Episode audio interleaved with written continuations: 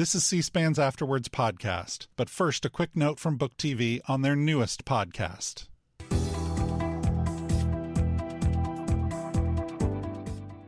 Well, C SPAN's newest podcast is called About Books, and it's an insider's look at the book publishing business. We'll also look at some of the thousands of nonfiction books published every year.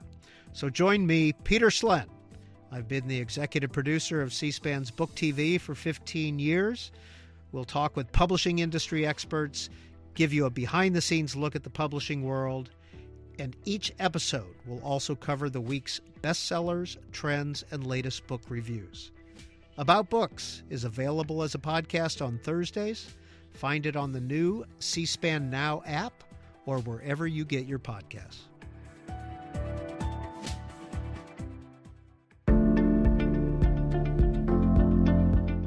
In his new book, Woke Inc., Inside Corporate America's Social Justice Scam, entrepreneur Vivek Ramaswamy argues that corporate America is signing on to woke culture only to increase profits. A big part of what I take aim at in the book isn't just the woke ideology in and of its own right, but its merger with capitalism, which actually taints both the progressive values that corporations are, at, are asked to be stewards of, as well as tainting corporate purpose in and of its own right as well. He's interviewed by Greg Mankiw, former chairman of the President's Council of Economic Advisors during the George W. Bush administration and a Harvard University economics professor. More in a moment. This episode is brought to you by JLL. Get an insider view into the world of commercial real estate with JLL's podcast, Trends and Insights The Future of Commercial Real Estate. Whether you're curious about making cities more sustainable, the evolution of office space, or AI opportunities, this podcast will help keep you a step ahead. Tune in for candid conversations with business leaders about the biggest trends impacting how we live, work, and play. Subscribe to Trends and Insights now at jll.com slash podcast. Dreaming of a better sleep? Tossing and turning is not your destiny. And Olly is here to help. Olly invites you to sink into sweet, sweet slumber to improve your mental and physical health and overall wellness. More than just melatonin, Olly's ingredients help you unwind your mind for a delightfully dreamy drift off. Sleep is on the way at Olly.com. That's O L L Y.com. So, Vivek Ramaswamy, uh, welcome. It's a delight to be here uh, to, ch- to chat with you. Um, congratulations on the book. I know r- how much work it is to write a book, so congratulations on finishing, and also congratulations on its great success. I've been watching its sales ranking on Amazon, and obviously you hit a chord because a lot of people are buying it. And that's great because it is a it's a great book, very readable, very interesting, very provocative, um, and on a very on a very important topic. So I'm delighted uh, to be here to chat with you. Uh, but you. before we get to the book, before we get to the book, um, I would like you to tell us a little bit about your biography because I think your biography shapes the things you're writing in this book. And you have a very interesting biography and one that honestly I didn't know until I first met you, I guess about a year ago or so. Um, so why don't you t- t- tell us a little bit about, about Vivek? Yeah, no, thanks. I appreciate that. So I was born and raised in Ohio, which is actually where I also live today. And uh, my parents were immigrants from India. My dad came over in the late 70s, my mom in the early 80s. It's funny, side, side story. Uh, we used to ask my dad, why did you come halfway across the world to Cincinnati, Ohio, of all places? And he said that actually his sister had come over from India to Fort Wayne, Indiana, which of course then prompted us to ask him why she came halfway across the world to Fort Wayne, Indiana. And the joke we tell in our family is it's the only US state with the word India contained in the name of the state. So, so anyway, that's the joke we tell. But uh, but we, we were born and raised in, in Ohio. They, my parents didn't come from much money, but they did have an education. And that's one of the valuable things they gave us. I went to public schools through eighth grade, went to a private Catholic high school, even though I'm not Catholic, graduated in 2003. 9 11 took place when I was in high school. It's something that really shaped my own worldview as a, as a young American. I then went to Harvard. I, we didn't overlap there, but I did take uh, the class that I believe you teach now, uh, Economics 10, among others, though I was a biology major. I studied molecular biology. I was mostly a nerdy science guy through college.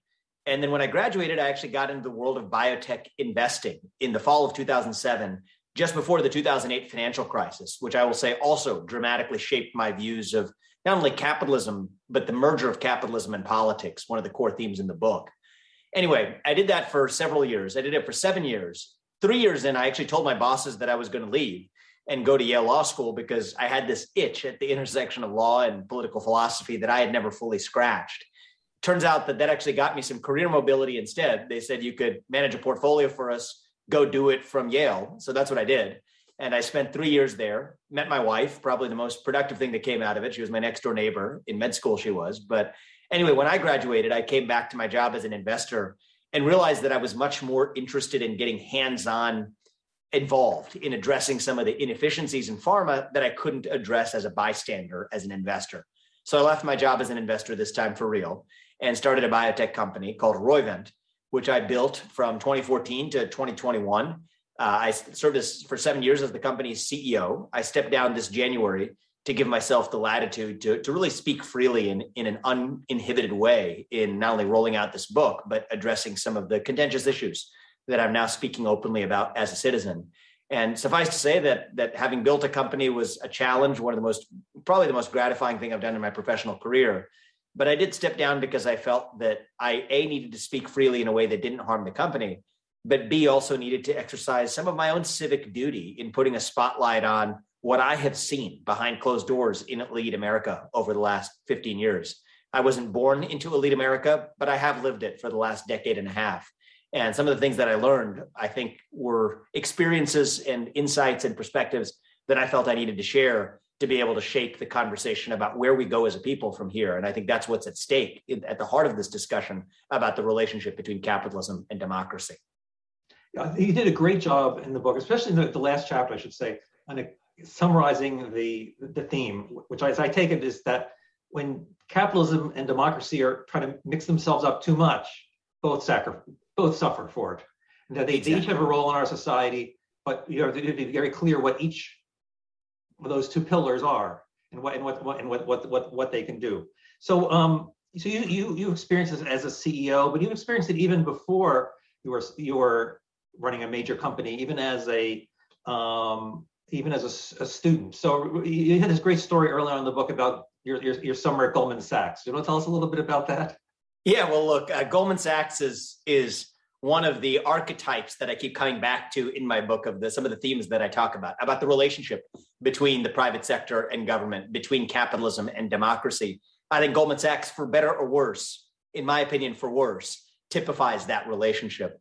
Now, one thing I should say to the audience, by the way, Goldman Sachs is, it, for those who don't know, it was traditionally an investment bank, now a commercial bank, but it's one of the financial institutions that's considered really elite. So among the elite. top Harvard students like you were, getting a job at Goldman Sachs is that's that's like the pinnacle. That's really what you aim for, for better or worse. I'm not sure it's always for yeah. Better. There's things I would like to have been better at. It turns out one of the things I've been really good at is getting myself into into protected corridors of elite America. I've done that over the last 15 years, and there are better skills one can have. But it turns out that was a skill that either on accident or on purpose I happen to have have uh, repeatedly practiced.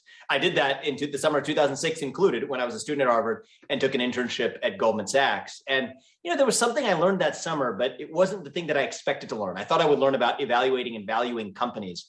The disappointing part about the summer is I didn't learn very much about that.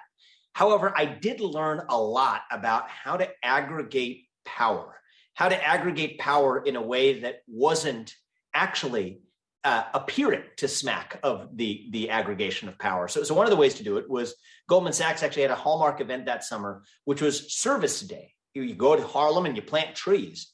The thing I noticed is when we showed up in Harlem, nobody was really interested in planting trees. Everyone showed up, except for the boss, who, who actually was nowhere to be found. But nobody was really planting trees. They were telling investment war stories. They were catching up on office gossip. Nobody was really planting trees, the thing we went to Harlem to do. Then, of course, the boss shows up an hour late, the managing director, the guy at the top of the food chain, who, by the way, at Goldman Sachs, a little known secret, they wear slim fit suits, tailored shirts, but they don't wear Rolexes. They wear these cheap black, visibly cheap black rubber wrist strap digital watches as a show of sort of false humility. But anyway, shows up not only with that watch, but with the slim fit suit and Gucci boots and says, Hey guys, look, we're going to take some pictures and get out of here. That's exactly what we did. We all went to a bar nearby and started drinking. And so I asked one of the older associates nearby, I said, look, if we wanted to call it a social day, we should have just called it that rather than calling it service day. And his response stuck with me. He said, Have you ever heard of the golden rule? I said, Of course I had. I told you I've been to Catholic high school. I said, It's you treat others like you want to be treated. And he said, No. The golden rule is this he who has the gold makes the rules. And that stuck with me. I called it the Goldman rule. And it turned out I did learn something valuable that summer after all. And it is the Goldman rule that I saw on display 10 years later when Goldman Sachs declares from the mountaintops of Davos, where else, that they would not take a company public in the United States if its board was, for example, insufficiently diverse. And they didn't mean ideological diversity, they meant racial and gender diversity. And to me, it was that abuse of market power to be able to exercise power in the marketplace of ideas to decide questions that I felt needed to be decided in our democracy at large. That was actually the greatest form of corporate overreach of all. That's actually the big part of why I wrote the book. Another story you tell towards the beginning of the book, which is sort of similar, is about Fearless Girl. it was this famous sort of statue that was put in front of the, the Wall Street Bull. So can you tell us about, about Fearless yes, Girl? Yes, so Fearless Girl was supposed to be an icon of feminism. So she, capital S H E, makes a difference, is what it says at the base of the statue. She's supposed to stare down the iconic Wall Street bull, the male power that that stood for. Well, it turns out that was commissioned by State Street Global Advisors, as you probably well know, an asset management firm. And it turns out that SHE stands not just for she, but it also is the ticker of the exchange traded fund that was the so called something like a diversity index, a well selected cabal of stocks that embodied some of these progressive social values. And of course, they charge a fee in the process. It was even better than that. They built the statue around the time they were facing a lawsuit from their female employees at the firm who alleged that they didn't get paid enough as much as their male counterparts. So, of course, when accused by female employees of not paying them enough and not paying them as much as their male counterparts, the firm did exactly what you'd expect them to do. They built a statue for the women. And even better, and you can't make this stuff up, the, the creator of the statue, Kristen Visbal, created a few more copies of the statue because she was a feminist and she was proud of what she'd created. State Street sued her for creating unauthorized reproductions of the statue that they had commissioned. So, so, it comes full circle. It's like the magic trick I tell about in the book. You pretend like you care about something other than profit and power precisely to gain more of each. Well, a good magic trick isn't just about making the money disappear. You have to bring the money back. That's why they sued Kristen Visbal. It, it's a joke that I tell in the book. But Greg, you, you might remember this actually. Shortly after we met, you introduced me to it to a professor at Harvard Law School who had taken an interest in some of these issues. And he subsequently invited me to his class to actually give, give an early draft of the book, or at least a chapter of the book, as a workshop that we worked out with his corporate law class. And one of the things that I did that that happened to be the chapter that contained the fearless girl story. And there was a girl in the class who I, I still remember this. She raised her hand at the end and she said, "You know what? I hear the story you've told, but Fearless Girl still inspired me, and nobody can take that away. Even State Street can't take that away. And that actually is something that took me deeper into my exploration of the book. Because in, in an early draft, and God knows that early draft looks nothing like the final book because I was able to go a lot deeper in the subsequent four or five months. And I think that there's something to be said for really exploring the way in which maybe wokeness can stand on its own two feet when it isn't intermingled with capitalism. A big part of what I take aim at in the book isn't just the woke ideology in and of its own right, but its merger with capitalism, which actually taints both the progressive values that corporations are, act, are asked to be stewards of, as well as tainting corporate purpose in and of its own right as well. And so that's actually what the heart of the book is about, more so than criticizing one end of the political spectrum or the other. I mean, in the case of the statue, might, one suspects that the artist may have had different motivations in State Street. And exactly. The student exactly. was really being motivated by the artists Exactly. And it embodies this uncomfortable marriage between the progressive left and big business in this country. It is an arranged marriage. It is not a marriage of love, though. I think of it more like mutual prostitution, where each side gets something out of the trade, out of the transaction. The artist got some money out of it. State Street got cover for their lawsuit that they were facing from their female employees. The same thing is happening, I think, writ large in the post 2008 era since Occupy Wall Street, where effectively, if you're a big bank, Occupy Wall Street is a tough pill to swallow. You could hire an Occupy Wall Street leader to give a lecture at your bank. You would not like what they have to say. Hire Robin DiAngelo and talk about white fragility. That's no problem. And so, so what I think you effectively had happen was a generation of big banks got together with a generation of woke millennials. Together, they birthed woke capitalism. And that's what allowed them to put Occupy Wall Street up for adoption. And that trade worked so well that everyone else started replicating it and getting in on the act. I think Silicon Valley does a version of it where they effectively censor or moderate, to use their language, content that the woke movement doesn't want to see online.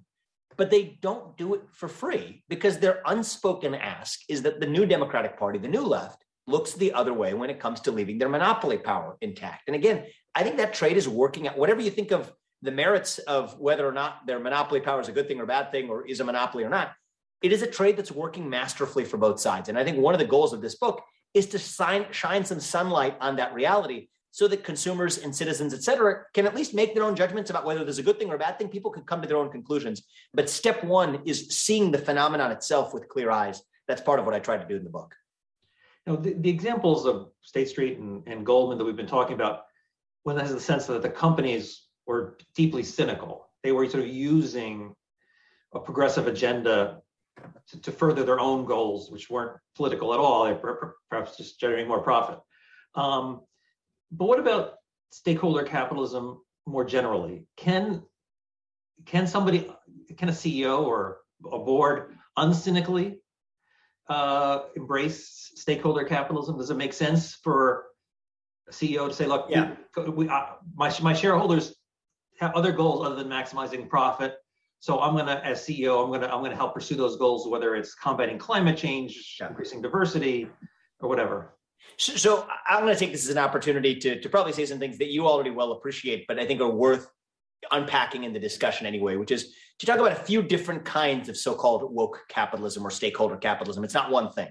It's at least three different things, right? So, so first you have the problem of the executive who, who ultimately, if you think it's a problem, the phenomenon of the executive who decides that he only lives once and he's going to use his position as CEO to advance his conception of the social good, even if that means using some of his shareholders' resources as part of his platform to do it. There, on that telling of it, the shareholders are the victims. And allegedly, for people who don't like this kind of behavior, the CEO may be breaching his fiduciary duty to those shareholders by misusing their resources. You know, let's say a CEO makes a multi million dollar donation to his high school or to his temple where he worships. I think most people would agree that that was something that would be objectionable as a breach of fiduciary duty, a breach of being a custodian of those shareholders' resources.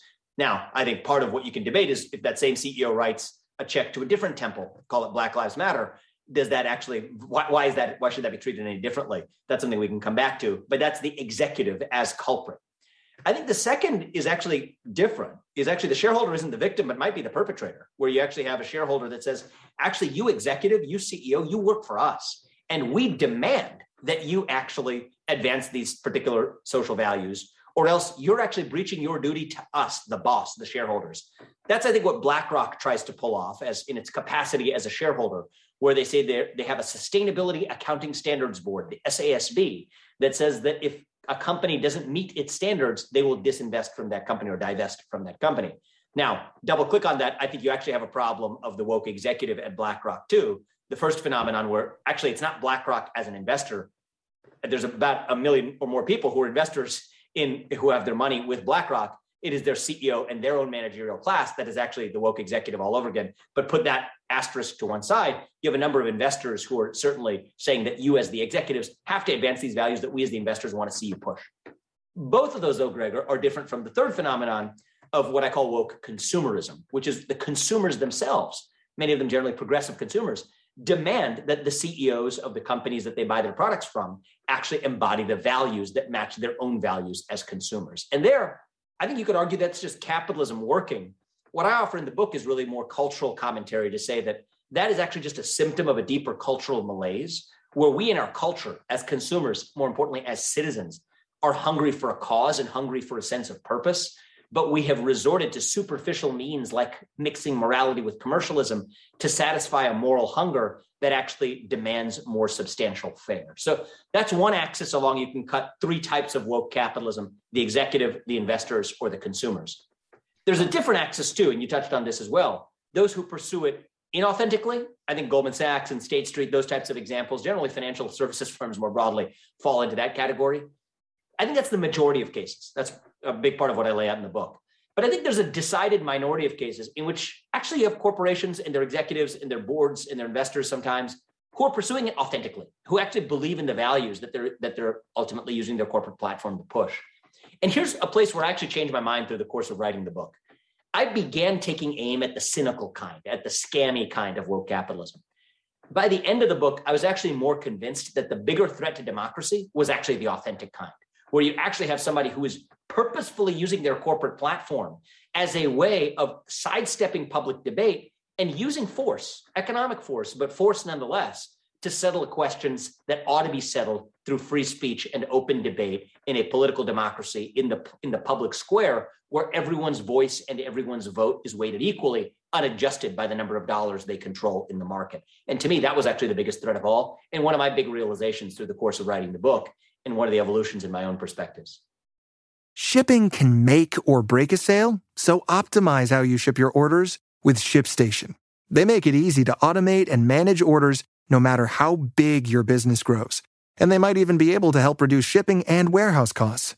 So optimize and keep up your momentum for growth with ShipStation. Sign up for your free 60-day trial now at shipstation.com and use the code POD. That's shipstation.com with the code POD. Does Monday at the office feel like a storm? Not with Microsoft Copilot. That feeling when Copilot gets everyone up to speed instantly? It's sunny again.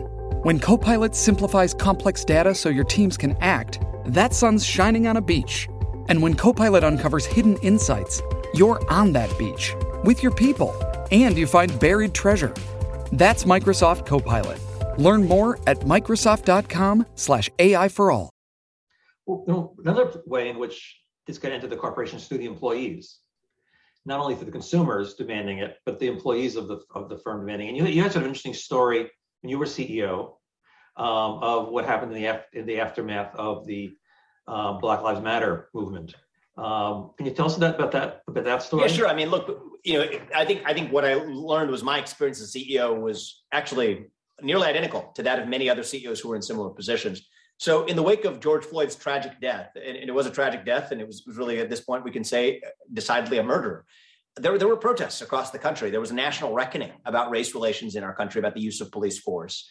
But there was also a demand that companies somehow play a role in rectifying that supposed problem. And I had an issue with that for all the reasons I lay out in the book. I, I certainly take issue with the blanket claim of systemic racism as a term without actually defining more specifically what that means. That's on the content of, of the demand that was being made. But I even had a more principled issue with it, which is that I did not think corporations should be using their market power to substitute for the free speech and open debate that ought to be taking place, as I said earlier, in the public square, in our democracy. Well, it turns out a lot of my employees didn't feel the same way. And I, and I respect their perspective, where they said that, look, we came to work at a place that did more than just pursue profit nakedly. We're the, we were in the business of developing medicines, medicines for patients who needed them. There was, in, in the eyes of many people who worked for us, including myself, arguably very few callings higher than that. But in the eyes of especially many younger employees, that also meant that there was a new expectation that the business play a role, the business in our country broadly play a role in rectifying other kinds of social injustice as well. And so that was something that that actually led to a deep level of reflection and introspection for me, wondering not only w- whether I was going to make the right counter arguments in return, but was I wrong? And actually, especially not only with my own employees, but some of my investors, actually, and even board members, felt the same way or raised similar questions. It really made me question whether I was really misguided in being a slave of some intellectual slave of some philosophy that I had learned in places like economics classes at Harvard and whether I was actually in the wrong in, in failing to think about the u- unique challenges of modernity, where actually, if government was failing, maybe corporations did need to step up and address social issues that they weren't addressing. I came out on the other side of it, I will say, with you know a stronger conviction in my own position of why it was important for the sake of democracy and capitalism to separate each from the other.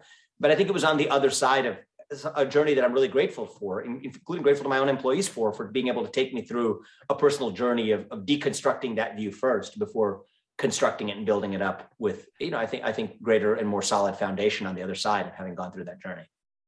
Now you eventually stepped down from being yeah. CEO in part to write this book. Um, if you had stayed, and there, there were these continuing pressures coming from your board, from your employees, maybe from customers, who knows?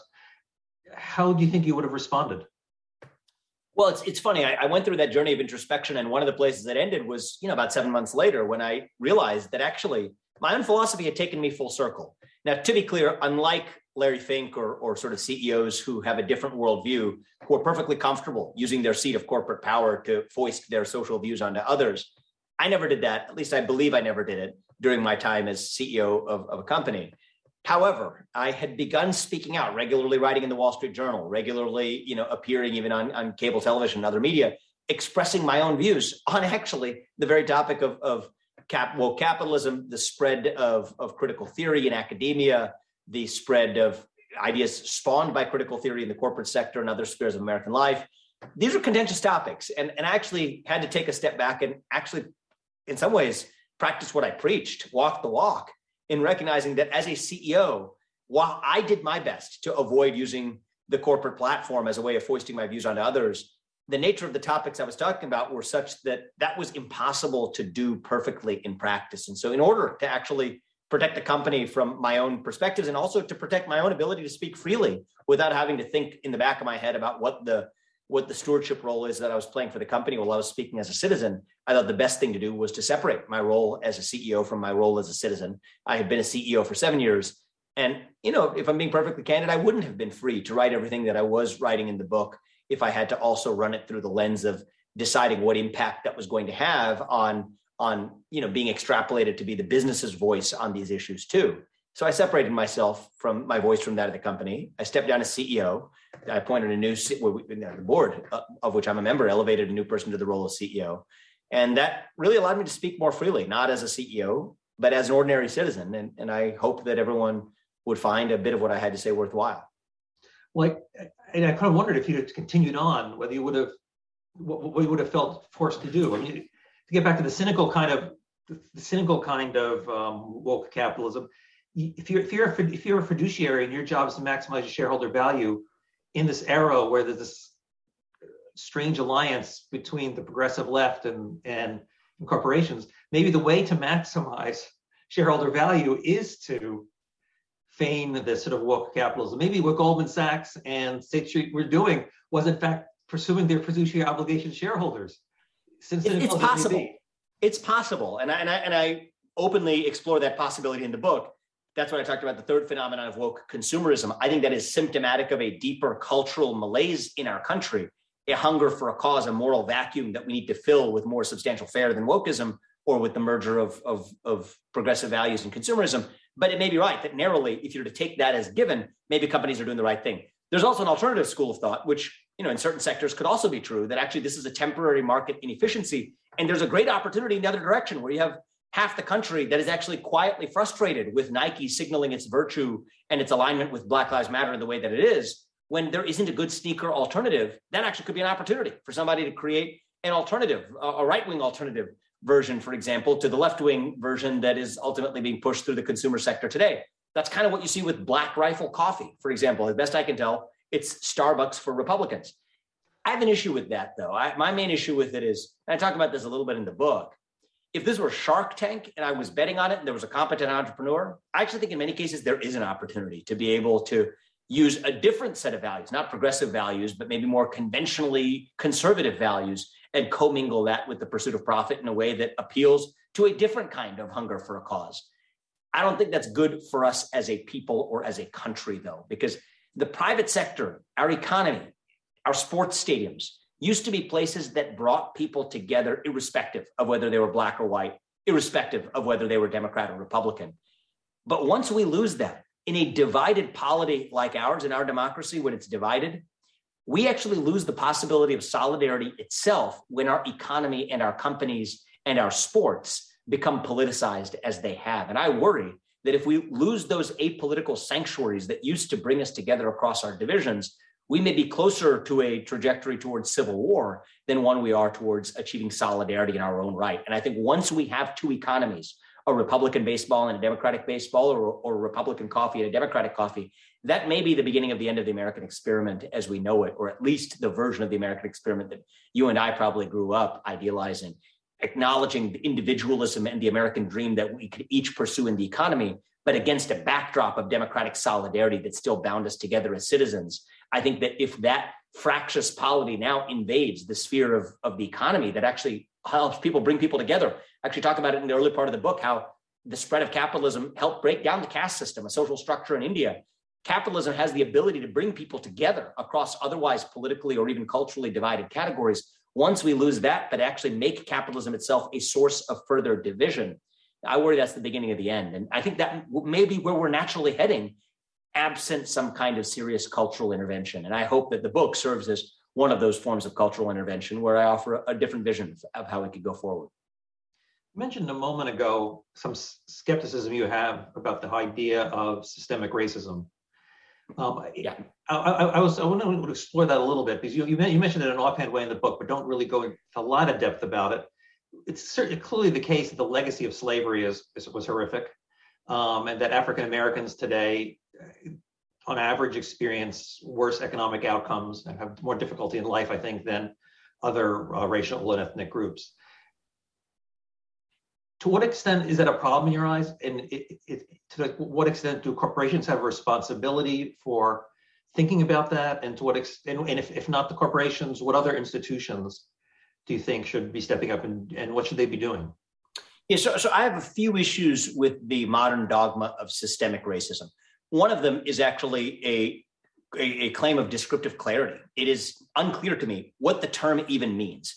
Racism definitely means racism means something to me. It is taking action on the basis of some type of pernicious prejudice. That's racism. I understand what that is. I think it's wrong. I think it exists, and I think we should we should combat it. I think it exists in a much smaller scale today than it has in prior eras in American history. I think we have made steady progress over the decades to reduce the problem that racism represents. I think racism represented a pressing problem in America decades ago. I don't think it represents a pressing problem in the same way that it did 60 or, or 50 or 60 years ago. I think anybody who claims it does, which is, I think, a big part of what the progressive left claims, many of the progressive left claim today, I think is disingenuous to say that we are in the same place we were in the Jim Crow era in the 1960s or 70s, or where we were, or excuse me, in, in the in 1960s and 70s, or in the Jim Crow era, or in the era of the 1860s or 1850s when we had slavery, I think is, is, is, is a pretty preposterous claim.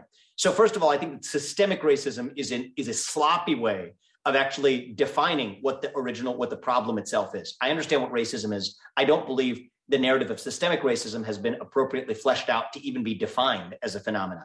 I have a different problem with it too.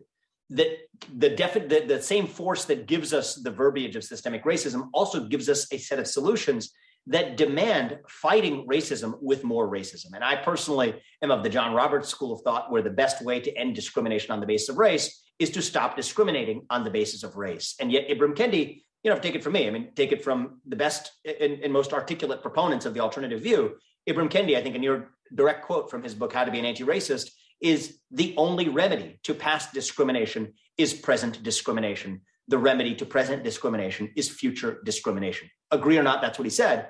I disagree. And I think that's a big part of my view that the dogma of systemic racism effectively is commingled with a set of solutions that demand further racializing solutions, which I, think are actually likely to be counterproductive in every direction, including, including in the direction of actually serving poorly the, the Black community and some brown communities that I think are actually supposed to have been helped by this dogma.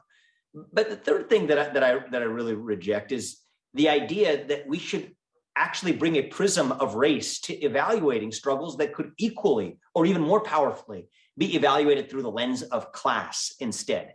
According to the theory of intersectionality, one of the one of the sort of intellectual underpinnings of woke dogma, there are certain ways in which a black woman like Oprah will always be disempowered relative to a person who might live 10 miles down the street from me here in Ohio, who might live in the opioid, opioid epidemic, Rust Belt version of white America, that involves a lot of poor people who may be having struggles of their own, but may not be Black or may not be a woman. And I reject the idea that Oprah Winfrey and her struggle as a Black woman ought to, ought to have any more of our concern than somebody who might be a poor white man in the opioid Rust Belt. And I think that 90% of what both sides could actually agree on is that people who are economically disempowered lack access to a fair education, lack access to a good educational system, lack access to capital, lack access to participate as an equal participant in the economy. That's actually a more universalist message for the left, I think, to embrace that I think could be more about an agenda that lifts everyone up from disempowerment that everyone shares in in the same way. And I think that part of the issue with the new woke movement is actually obfuscates the kinds of solutions that could economically empower everyone by instead obsessing over genetically inherited characteristics like race, gender, sexual orientation, which I think is what the woke movement is focused on today. So I, I think that the narrative of systemic racism is sloppy, it is lazy term, and I think we ought to define exactly what we mean for inequities that we do need to address, but they may be inequities that affect people even along axes that have nothing to do with race. So it sounds like if you were talking not to some mere Harvard professor, but the Harvard president, you might suggest rethinking, say, affirmative action. I would. I would. I, I, think. So, that, what, what, what, would you recommend to the, to the university president? Yeah. So, um, so, so I want, I want, to, I want to, I want to give you my actual nuanced position. I, am I'm generally against affirmative action. Okay. Uh, I think affirmative action is a disservice to the people who it's supposed to help, in part because for the simple reason where when you now look at a black pilot in the cockpit of United Airlines, once they have a quota system that was predicated on getting 50% women or pilots, it, uh, it, women or people of color as pilots in the cockpit, and had to get rid of the tests for pilot competence that they previously used, there is no way that any human being can be faulted for at least having a moment or an instinct of questioning whether a female pilot or a non-white pilot in the cockpit would have passed those same tests because United Airlines told us that they had to get rid of the tests in order to create this new quota system. And I think that fosters an unfair new brand of judgment that no black pilot or no female pilot deserves. And I think that that is something that is unjust, not only to the white pilots who were excluded, though that might be one strain of injustice we care about, but an injustice to the very people who may have earned their position, but now can't be distinguished from those who didn't. I think that I think that that actually creates a new wave of racism on its own, reinforcing the idea that minorities of certain racial categories could not excel but for elite intervention. This new idea that is gaining some popularity, I'm sorry to say, that math is racist, the discipline of math, the idea that two plus two equals four, that discipline that that is racist because of the inequitable outcomes in, in mathematical achievement, I think is itself a racist idea. And I think that one of the things that we risk doing is right when racism has actually reached an all-time low in the United States, the final burning embers, we're actually throwing kerosene on it and turning that into a new conflagration of its own. So that's part of an issue that I have with it. Now, as it pertains to Harvard, since, since you asked me a really precise question, look, I actually think there's something to be said in a liberal arts university to create the conditions for students to have an opportunity to interact with people of every stripe and banner. Some from legacy students who, who came from I wasn't I wasn't in this class myself, but I was exposed to kids who did come from multi-generational Harvard families, billionaire families in New York City or whatever, that I, as a kid who grew up as a first generation kid Indian immigrants who came to this country with no money in Ohio, would never have interacted with. And in some ways was actually able to benefit from because it was a totally different culture, just as much as I was able to interact with black kids from the inner city who grew up in a very different kind of challenged circumstance than I did. And I think that I benefited as a student from all of those things. And, and Harvard only gives about 2,000 seats a year, give or take, to a class. You know, there's probably about five times as many students who could have been just as well qualified to attend there. So the ability to use some idea of composing a truly diverse class on the basis of diversity of experiences is something that I really uh, that, that I'm really quite sympathetic to. But what I would say is the best way to screen for diversity of experience is actually to screen candidates for the diversity of their experiences the best way to screen for diversity of thought is to screen candidates for the diversity of their thoughts. And I think the idea of using race or gender as a proxy for the diversity of one's thoughts, I think actually commits the very transgression that racism was was committing in the first place, which is to conflate the content of someone's thoughts with the color of their skin. I think we should reject it, especially in the corporate sphere. I have a slightly softer corner as it pertains to liberal arts universities that are composing a diverse class but at the end of the day, I think we would strictly be better off as a society if even there and elsewhere too, we abandoned the project of affirmative action and instead began an earnest process of screening for diversity of experience and diversity of thought. And I would posit that we would actually end up with classes or corporate workforces that don't look that different than they look today either, but actually with a much more vibrant diversity of thought and experience in the process. To change the topic just a little bit, um, you talk about who the beneficiaries of woke capitalism are. And one of you have one chapter, a very interesting chapter on the managerial class as benefits. So can you tell us who do you who do you who do you mean by the managerial class and how do they benefit? Yeah, look. So when I think about companies, you have different classes of groups in a company. You have, you have the entrepreneurs or the founders. You have the investors that back those founders. You have the employees who follow, you know, the founders to be able to work for them. Those may be the three legs of the stool.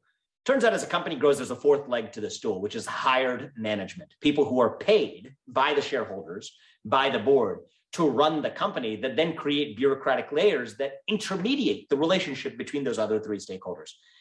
The problem with being a member of the managerial class is this the more people you are accountable to, the less accountable you are to any given one of them. And once you are accountable to everyone, you are accountable to no one.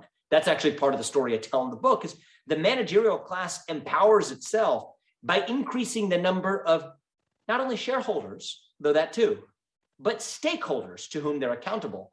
And I think that one of the things that allows them to ultimately accrete power is by able to create an infinite set of people they're accountable to. So anytime someone's upset with them, they can merely claim that they're serving somebody else's interests when in fact those two parties could never communicate with one another or know the difference in the process. It's one of the agency failures that you discuss in, in probably economics class or in law schools, principal agent problems that arise from hiring somebody to be a steward for the person who's the ultimate owner.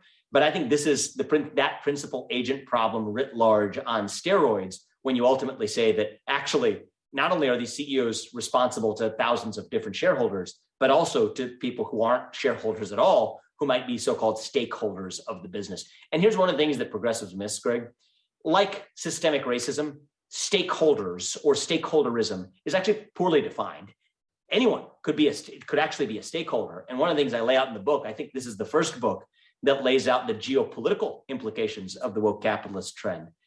Once corporations become vectors to advance progressive values, they become vehicles to advance any values. And nobody has managed to make themselves a quiet stakeholder on the list more effectively than the Communist Party of China. And it's now flexing its muscle as that stakeholder to do some, I think, dangerous things for not only the future of the United States, but even for the future of, of the free world as we know it.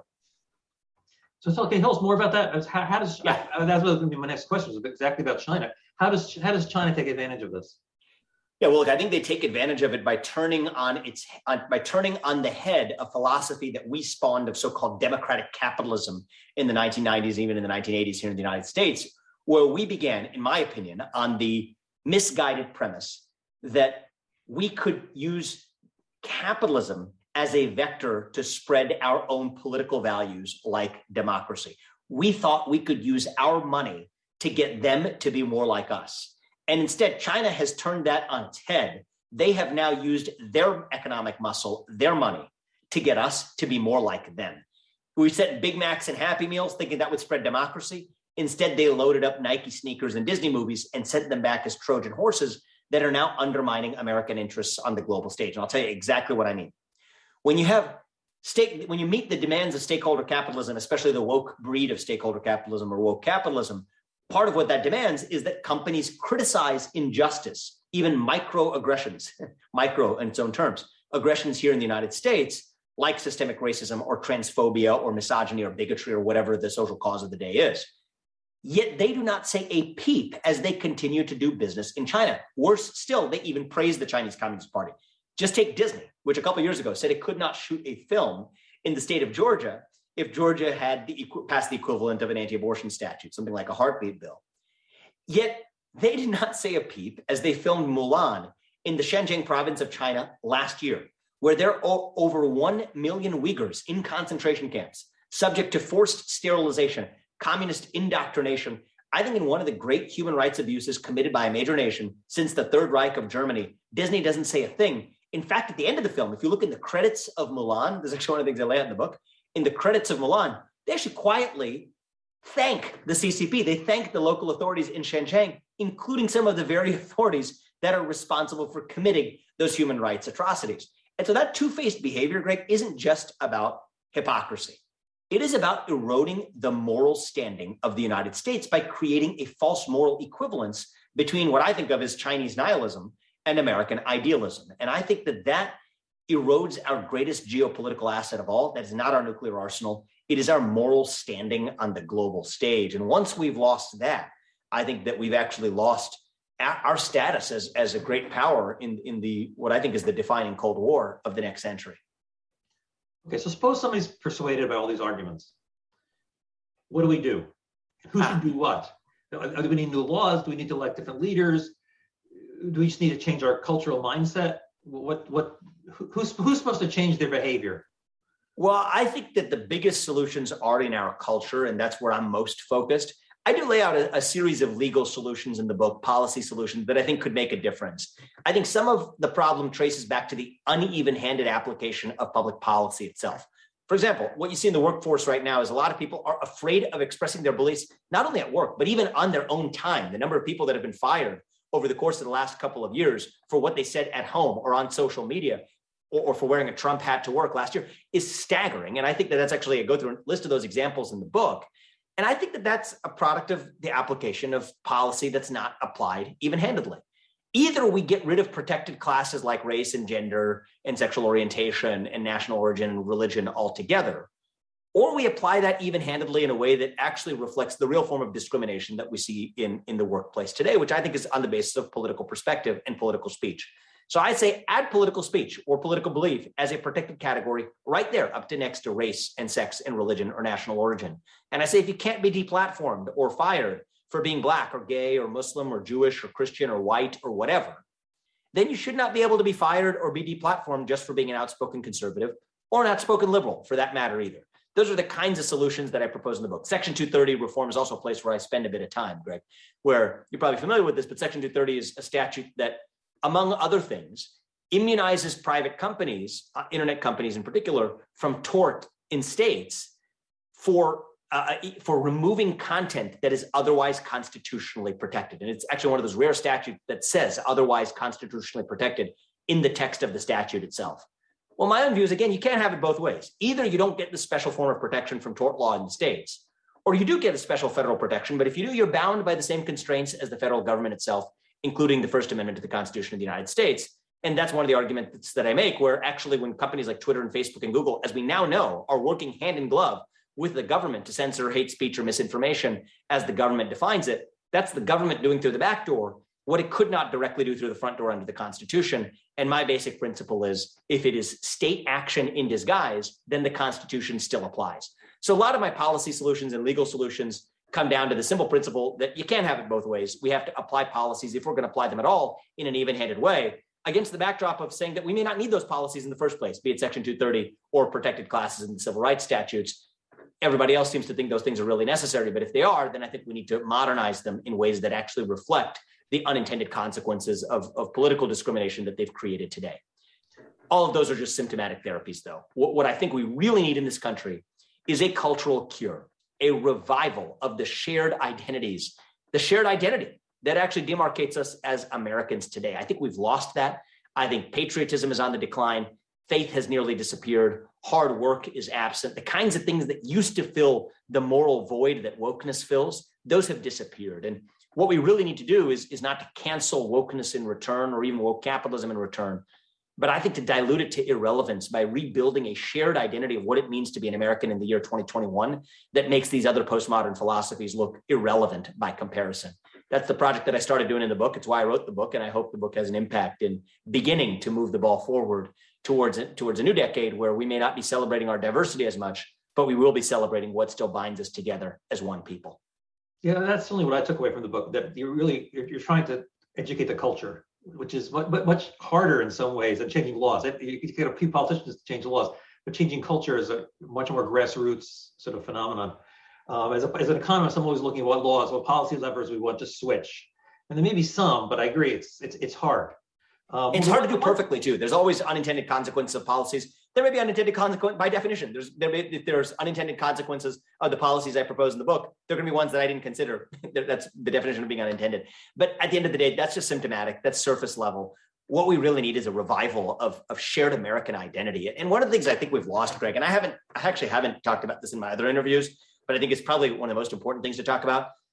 We've lost a sense of the pursuit of excellence as it as an end in itself. And, and personally, you know, I think when Americans rallied behind the cry to make America great again, I don't think they were rallying behind Donald Trump. I think they were rallying behind the unapologetic pursuit of excellence in and of itself. And I think that's part of what American exceptionalism is all about. And we live in a moment where there is a new anti-excellence culture that lionizes victimhood and, and hides from victory.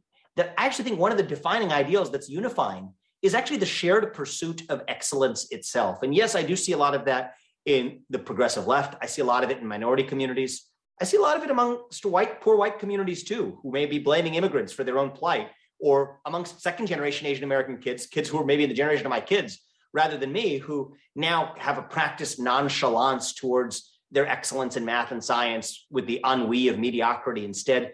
And I'm worried about that culture of mediocrity affecting our different spheres of, of, public life. And what I'd like to see is actually a revival of the unbridled pursuit of excellence as a shared American ideal that can actually bring us together and, and lift up the people we want to lift up along with it. So th- that's actually not something that I touch on in great depth in the book, though it's an undercurrent in the book. If I write a sequel, that'll probably be what it's all about. But I, that's part of the cultural revival that I'm talking about here. Well, actually, you mentioned the sequel. I, one of my questions that I was going to ask you is, what's next? You've had an, you've had, you've had, an amazing career. At, you've done work on Wall Street. You've created a pharma company. You've written, you've written a best-selling book um, and you're still a very young man. So uh, I'm, I'm, I'm, really very curious. Um, what, what's what, what, what do you what's the future hold for Vivek? Yeah, I, I, I appreciate it. I actually made a commitment to myself earlier this year. I started thinking about that. My mind was was sort of spinning in a number of different directions this spring, and the commitment I made to myself, really more than more than anyone else, was really to roll this book out and to be able to speak in an uninhibited way about what I actually thought the problem was and, and at least the beginning of what I thought the solution to that problem could be. And one of the things I quickly started learning as I started thinking about what future possible paths could entail was that you sometimes become a prisoner of your own plans, and the things you say have to then become means to an end of achieving whatever end it is you want to go after next. And I found the way for me that was most liberating was actually not to have a defined end, at least for the time being. That's new for me. I, have you know done the rat race. I've been through you know, from probably from high school through the time I started my company was was sort of one big one big sequence of it's like it's like you know like the Olympics. You kind of watch the uh, people jumping over over the track and field competition where they're jumping over one hoop after another. Know, that's that's a lot of what my life is adult life has been like certainly and and for the better and i enjoyed a lot of it it was you know and it's been successful and i've been blessed with with what that's given me but you know at the end of the day i actually wanted to take uh, a year at least where i was actually not a, a prisoner in any way of what came next, but figuring out what I wanted to say and say it in an uninhibited way. And that's what I believe I've done in the book. And and I hope people benefit from it. And you know, probably this time next year, I'll have to figure out what uh, what plan comes after that. You you've obviously become personally seen now as a public intellectual, having done all these other great um, accomplishments in your life. Can you see yourself getting involved in the political process? I could. I, you know, it's something that I've considered. People have people have really, you know, thrown that on my lap in a couple of different capacities. It, wasn't something that appealed to me this year in the context of writing this book. Again, because you know, I don't want to run what I'm saying past, you know, some sort of pollster numbers or, or sort of understand how, you know, a focus group reacts to it. It's hard enough to figure out what you have to say in your own right. And I spent about the good part of the last year and a half figuring that out for myself and I wanted to finish that process and see it through before, you know, in, inevitably getting trapped in the machinations of, of a political career. That being said, I think that there's a you know real impact that people can have going into politics. I think it is it is one of the things I've learned is from from you know friends who have done it, even looking at the possibility of it myself is it's not appealing. It's not it's a slog. It is not something that you should do for any reason other than really thinking about it as service. And if I ever did go into politics, it wouldn't be for a very long time. It would be with a predefined stint that I was going to get out after I had served and done my part. But but you know, I, have also become convinced, as, as you said earlier, that a big part of the change we need to see is in our culture. And in some, some ways, lawmaking can't fix that. Now, do I think political leaders, or at least rare political leaders, can be drivers of change in culture? Sure, I think so. I think Ronald Reagan did it in 1980. But I think that there are a lot of ways to drive cultural change that could be within politics, a lot of which come outside of politics too. And, and I'm keeping, you know, my mind totally open to see where I could have the most impact and, and hopefully have some fun personally, selfishly along the way doing it too. And do you see any political leaders out there that are moving in the right direction from, from your judgment?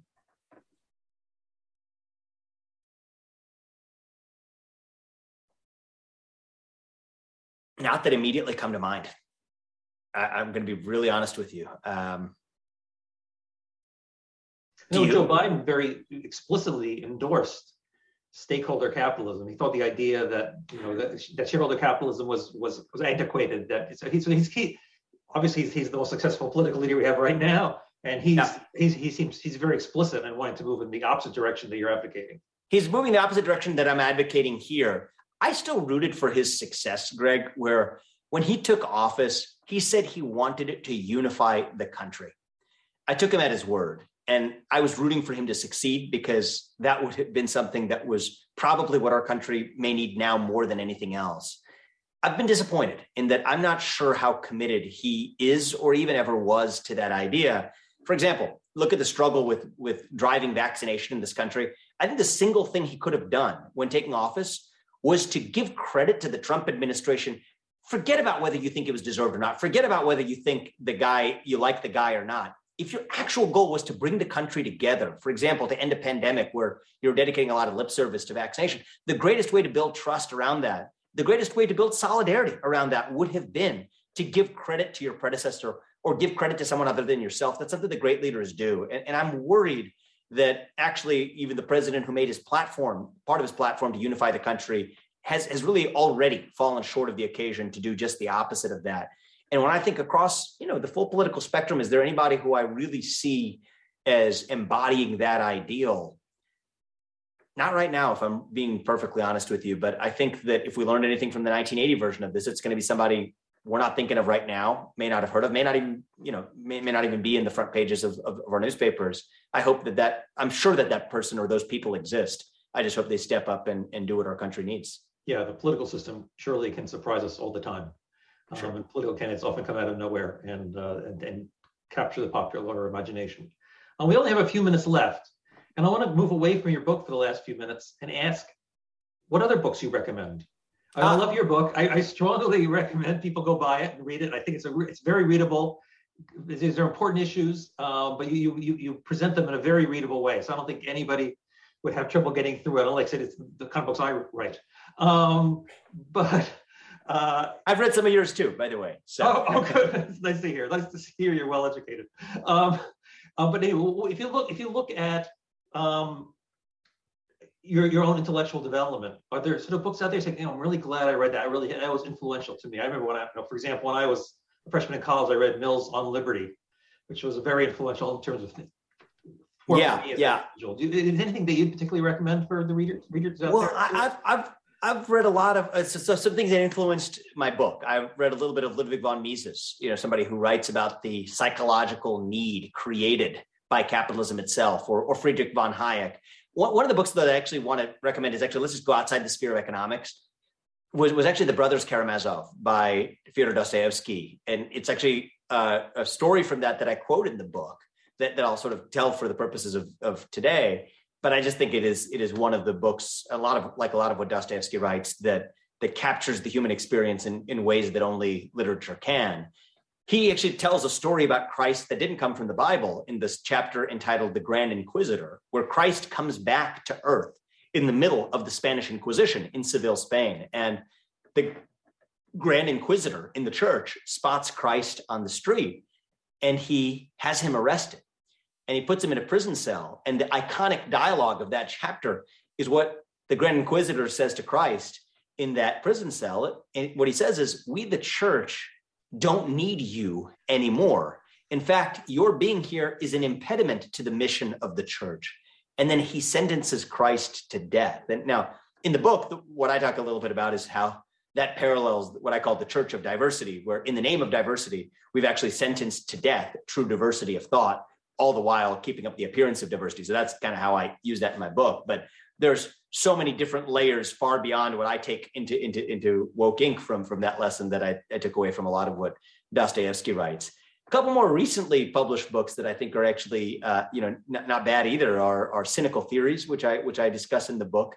Actually talks a little bit about a lot of postmodern philosophy on its own terms, written by two really interesting authors, James Lindsay, James Lindsay, and Helen Pluckrose, who at least I gathered from recent social media commentary, have been kind enough to read my book as well. But I quote them in my book, and, and I think it was a pretty cool book that came out recently that doesn't focus on the corporate sphere so much, but focuses more on academia. Uh, book recently, uh, The Parasitic Mind, I think fits that description as well in, in academia. But no one had really done it in corporate America, which is why I, I built on a lot of the ideas that some of these thinkers had had uh, you know had, had really developed in spheres of public life that went beyond corporate America, but I, I, applied them to my analysis of corporate America and then you know went in a different direction altogether. So those are those are a sample of a few things that that stuck with me, uh, you know, off the top of my head. Well, thank you. Those are great recommendations. That's one Dostoevsky book I have not read, so I will put it on, on my list. Uh, Vivek Ramaswamy, thank you very much, and congratulations on your on your book. Thank you. I appreciate that. Thanks for listening to C SPAN's Afterwards podcast.